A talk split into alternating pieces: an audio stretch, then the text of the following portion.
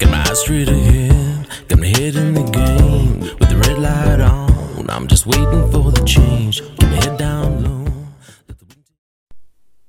Hi, I'm Jason, and you are listening to The Slippery Slope. So, today is the 3rd of January 2022. A very important article I need to discuss today, and it is published on RT.com. The headline says The new law, or new law, allows for warrantless spying on Australians. Where next? The Australian Signals Directorate, Canberra's equivalent of Britain's GCHQ or the US National Security Agency, will be granted sweeping new powers to spy on Australians for the first time since its November 1947 founding.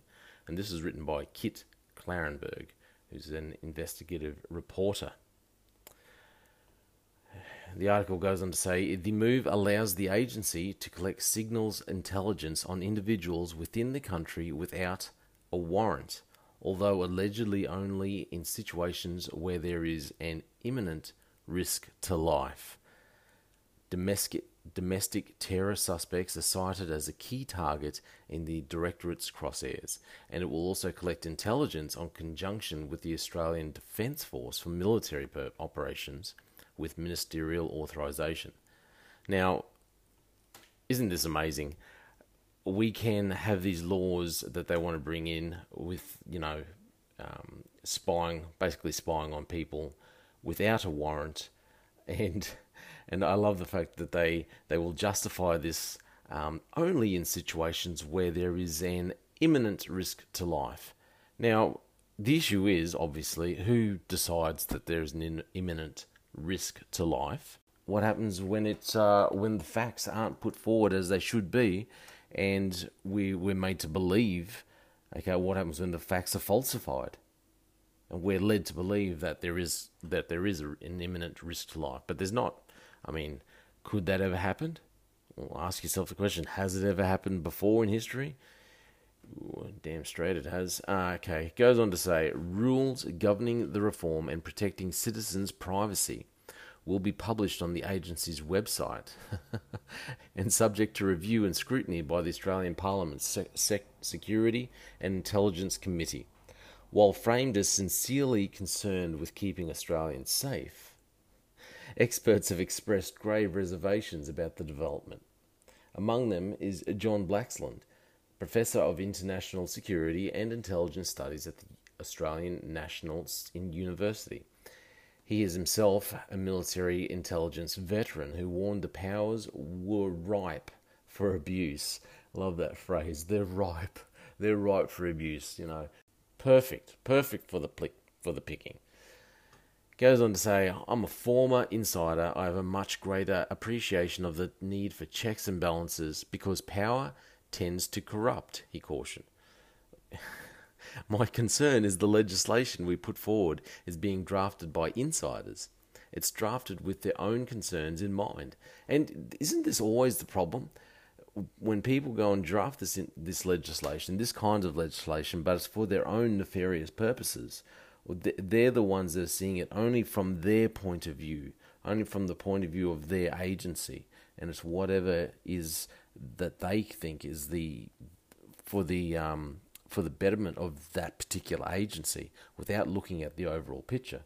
It goes on to say that drafted by insiders, the legislation certainly was. It's inspired by the findings of an extensive review by Dennis Richardson, former chief of Australian Security Intelligence Organisation, which is the country's FBI, which we, we call ASIO, conducted in close consultation with Australia's assorted intelligence services in a manner akin to foxes being quizzed on how best to guard a henhouse. And isn't that the truth? So this was published in December 2020. His appraisals discussion of authoritarian author, uh, of authorizations noted that these agencies can already conduct warrantless intelligence gathering if they believe it to be necessary, proportionate, reasonable, and justified. After the 9 11 attacks, we started some extreme changes to our surveillance and our um, and our national security. Uh, extreme changes from from way back then, and but I love the way that you know they can already conduct warrantless intelligence gathering, as long as it's if they believe it to be it's necessary, proportionate, reasonable, and justified. So who's making the decision whether it is one of those, whether it is all of those things? I mean, it's easy to say, oh, is it necessary? Oh, yeah, I, I think it's necessary. Yeah. Is it proportionate? Well, depends. Depends on what you think proportionate is. In my perspective, it's proportionate. The person who's having the surveillance conducted mightn't think it's proportionate, but I think it is. Is it reasonable? Again, I believe it's reasonable. Others might not, but hey, I'm making the decision and justified. Or realistically, people justify anything they want. You can, in your own mind, you can justify it. You can write it up, justify it anyway. Um, we've seen that recently with uh, with the mandates that have come across, especially here in Australia. You know, human rights stated that you are not allowed to, um, or that we cannot uh, force people to undergo medical procedures against their will. Uh, and yet we've seen government agencies all across the country. Um, they state, yes, this is in the human rights. You're not allowed to force. Uh, you're not allowed to force these things. However, they immediately justify it. And I can back that up. I've got the documentation to prove it. Um, anyway, it's a different story. So it's easy to justify. So, leaked documents exposed by journalist Annika Smethurst in April 2018 show that high level plans for untrammeled domestic spying by the Australian Signals Directorate date back even further. It's untramelled. They revealed how the respective heads of Australia's Defence and Home Affairs ministries had discussed along allowing the agency to access citizens' emails, bank records, and text messages without approval or trace. A government source told Smethurst they were horrified by the proposals, given there is no actual national security gap this is aiming to fill. Oh, it's laughable. If it wasn't so serious, it would be laughable. Um, you know. oh, anyway. Australian Federal Police raided both the alleged leaker of the files and Smethurst the next year. So they raided them in 2019. I believe I remember this story.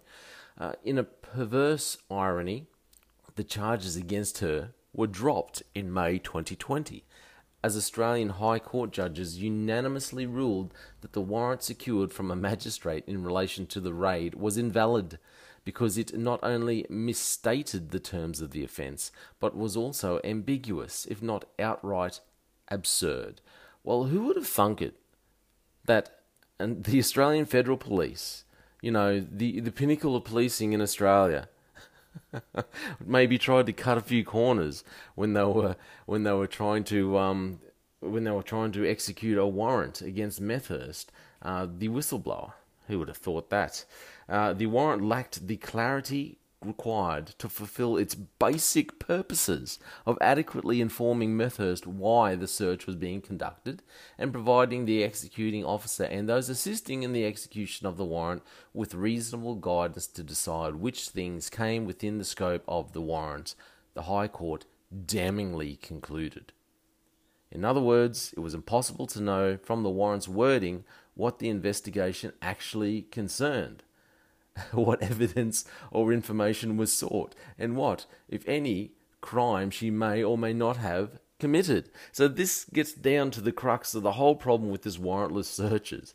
You know, when when it comes back to oh, is it um is it justified? Is it reasonable? Um, you know, is it necessary? Is it proportionate? Well, the AFP, the Australian Federal Police, can't even get it right when they have to actually write a warrant. They still don't even get the facts right. I mean, they're just they're so blasé about it. Um, they can't even write the warrant up properly. They can't even intelligently communicate what it is that they were looking for or what crime supposedly, allegedly, Meth- Smethurst had had committed. That's laughable.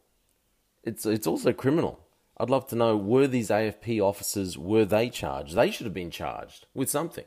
Stupidity maybe. Mis- misuse of these capabilities is also inevitable. In 1973, the US Supreme Court ruled warrants were mandatory for domestic intelligence gathering. Two years later, a Senate, a Senate investigation found that the NSA and other US intelligence agencies had nonetheless been engaged in, in unauthorized spying on American citizens, including anti war protesters, civil rights activists, and political dis- dissidents, monitoring all their private communications from telephone conversations to telegrams. To telegrams precious moments. This led to the 1978 Foreign Intelligence Surveillance Act, which made it a dedicated criminal offense to eavesdrop on American citizens without judicial oversight.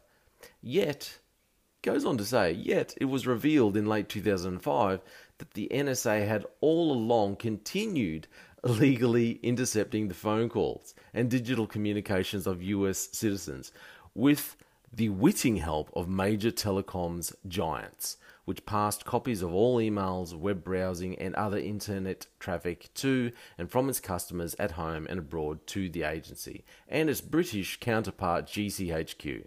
Files disclosed in 2013 by whistleblower Edward Snowden confirmed this criminal dragnet was truly global in scale and very much ongoing. The US Supreme Court had ruled warrants were mandatory for domestic intelligence gathering and yet it seems like the NS the NSA just completely ignored, completely ignored it. they found that the U.S. intelligence agencies had just had nonetheless engaged in unauthorized spying. Oh, okay. Listen, we're going to. We find that warrants are necessary. Oh, okay. That's very good. We're just going to ignore what you say and continue on the merry way and do whatever the heck we want this is it's all very weird. It goes on to say in this article is talking about key component components of this international spying network known as Five Five Eyes are situated in Australia at the Pine Gap and Kojarena satellite surveillance bases. According to investigative legend, how do you get that title as investigative legend? who knows? Duncan Campbell, around 80% of the messages intercepted by the latter which employs US and British staff in key posts, are sent automatically to GCHQ and the NSA, while every Five Eye member can theoretically veto requests for such, for such material. When you're a junior ally like Canberra, which is the capital of Australia, you never refuse Canberra records. Oh, I love it. Australia, we like to we like to parade ourselves as being part of the big boys, but you know, in the Five Eyes situation, um, London, Washington, they say they want some information. Canberra just says, "Yes, sir. Okay, whatever you want, sir." My goodness. Hey, this article goes on for a little bit. All I can, all I really wanted to say, I'm, I'm going to leave the links up for this article. I think it's very interesting. But this has been going on for a while, like I said, since since um, 9/11 occurred. Really, we're just getting further and further along with warrantless spying on Australians. Okay? We're, we're on a very dangerous path. Let me know what you think. Thank you for listening to the Slippery Slope. Cause I, they will take me higher. I'm on fire because nothing's going